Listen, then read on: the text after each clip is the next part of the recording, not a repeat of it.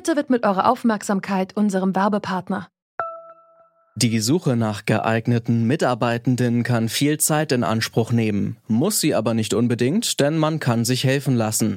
Zum Beispiel mit den Premium-Stellenanzeigen von Indeed, denn damit wird eure Stellenanzeige in der Suche sichtbarer und Bewerberinnen und Bewerber werden schneller auf euch aufmerksam. Indeed schenkt euch jetzt 75 Euro Startguthaben für eure Premium-Stellenanzeigen.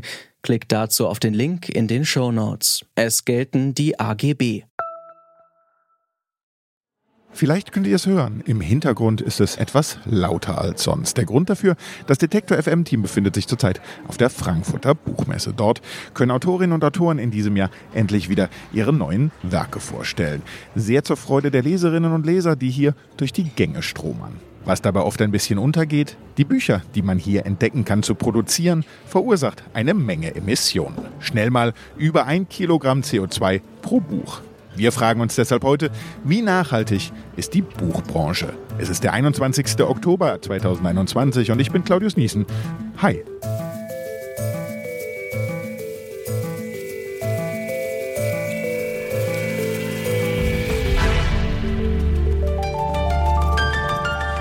Zurück zum Thema.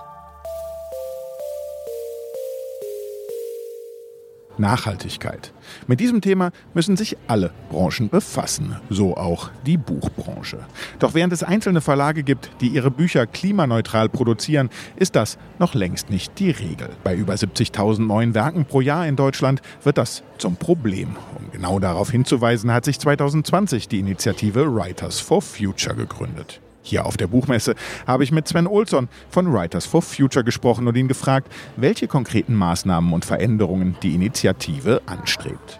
Also das, was wir im Augenblick machen, ist, bei den Writers sind nicht nur äh, Schreibende, nicht nur Schriftstellerinnen, sondern es sind auch Lektoren dabei, äh, kleine Verlage und äh, so. Das heißt, das, was wir machen, ist äh, eine Diskussion anzuregen.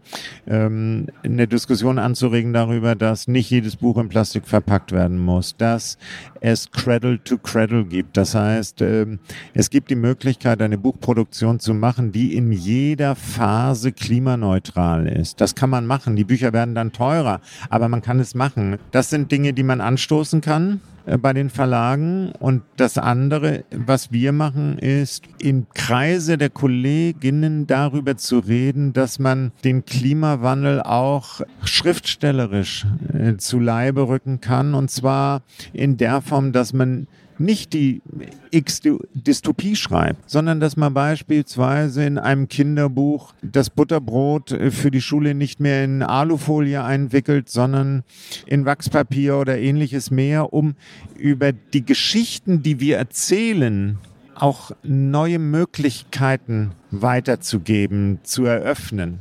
Einige Verlage sind, man muss eigentlich sagen, einige wenige Verlage sind bereits seit Jahren klimaneutral, zum Beispiel der Ökom Verlag. Es ist also möglich, klimaneutral Bücher zu produzieren. Warum ist es trotzdem noch nicht Standard in der Buchbranche? Es ist nicht Standard, weil es teuer ist.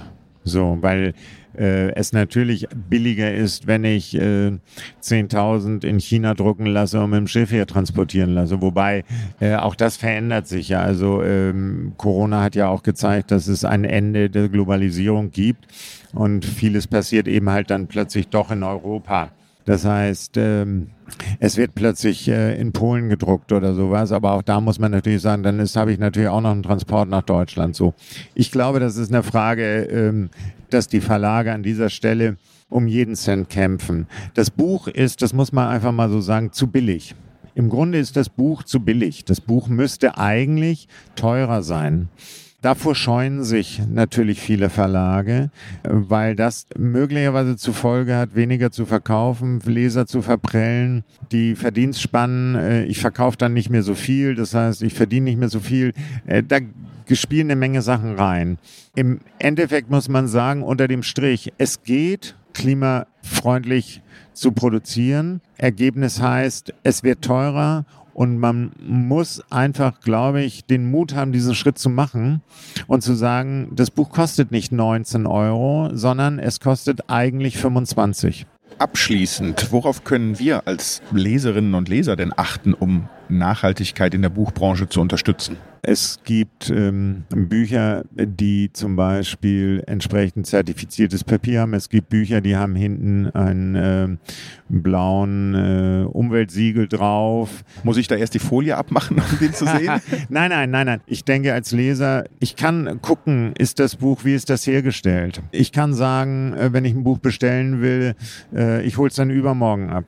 Es muss nicht morgen kommen. Ich kann äh, sagen, muss nicht in Plastik sein. Also ich kann auch nach außen vermitteln, wenn ich beim Buchhändler zum Beispiel ein Buch bestelle, dass ich bestimmte Dinge lieber mache als andere, weil der Buchhändler gibt diese Dinge ja auch weiter. Aber natürlich gibt es sie auch, die Verlage, die ihre Bücher nachhaltig auf den Markt bringen. Der Münchner Verlag Ökom ist so einer. Dort arbeitet Anke Ochsenfahrt als Leiterin der Stabsstelle Nachhaltigkeit.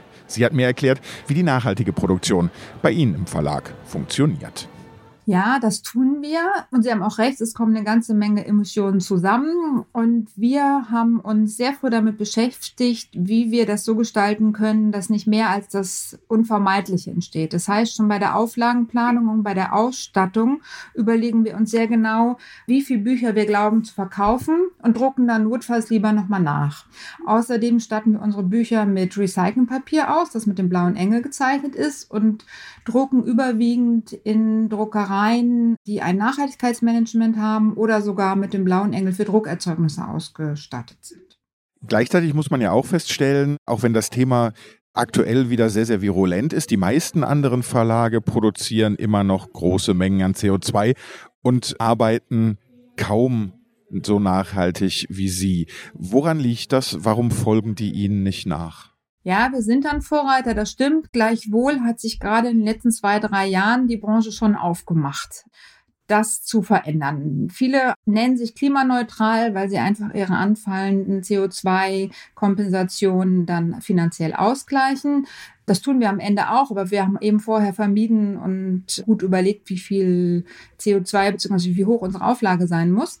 Ansonsten ist es natürlich immer eine Frage der Gewinnmarge. Bei uns ist die Gewinnmarge wahrscheinlich sogar noch kleiner als in anderen Verlagen, aber es ist uns wichtig. Und da dieser ganze Verlag und auch um den Verleger Jakob Radloff herum auf dem Gedanken der Nachhaltigkeit fußt, wäre es ja geradezu schizophren, wenn wir nicht das täten, was wir publizieren. Mhm. Müssen wir uns als Leserinnen und Leser denn dann am Ende einfach auch auf höhere Buchpreise einstellen, auf höhere Medienpreise, wenn wir fordern, dass Verlage nachhaltiger produzieren? Ja, das fänden wir natürlich sehr schön, weil so ist es im Moment so, dass vom Ökom Verlag das selbstverständlich verlangt wird. Und wenn wir da mal keinen blauen Engel haben, werden wir eher so ein bisschen empört gefragt, warum ist das eigentlich so? Aber wir diskutieren intern und auch mit anderen Verlagen immer schon mal wieder, warum ist es nicht so, dass wenn man ein Siegel drauf hat, ein bestimmtes, dass man dafür dann mehr Geld nehmen kann, ein Euro mehr für ein nachhaltig produziertes Buch. Die Buchbranche muss sich der Zeit anpassen und nachhaltiger werden. Dabei müssen die großen Veränderungen von den Verlagen ausgehen. Recyceltes Papier und das Weglassen von Plastikfolie sind dort aber nur die ersten Schritte. Und auch wir Leserinnen und Leser können im Kleinen etwas verändern, indem wir beim Kauf auf entsprechende Zertifikate wie den blauen Engel achten. Klar ist aber auch, wenn sich im Großen etwas ändern soll, müssen wir bereit sein, mehr für Bücher zu bezahlen. Dafür können wir uns dann aber auch mit gutem Gewissen in spannenden Geschichten verlieren. Das war's von uns für heute. Und wenn ihr noch mehr rund um die Frankfurter Buchmesse wissen wollt, empfehle ich euch unseren Podcast N99. Hört da gerne einmal rein. An dieser Folge mitgearbeitet haben Toni Mese und Benjamin Sardani. Chefs vom Dienst waren Kai Rehmen und Anton Burmeister. Und mein Name ist Claudius Niesen. Macht's gut und bis zum nächsten Mal. Wir hören uns. Zurück zum Thema vom Podcast Radio Detektor FM.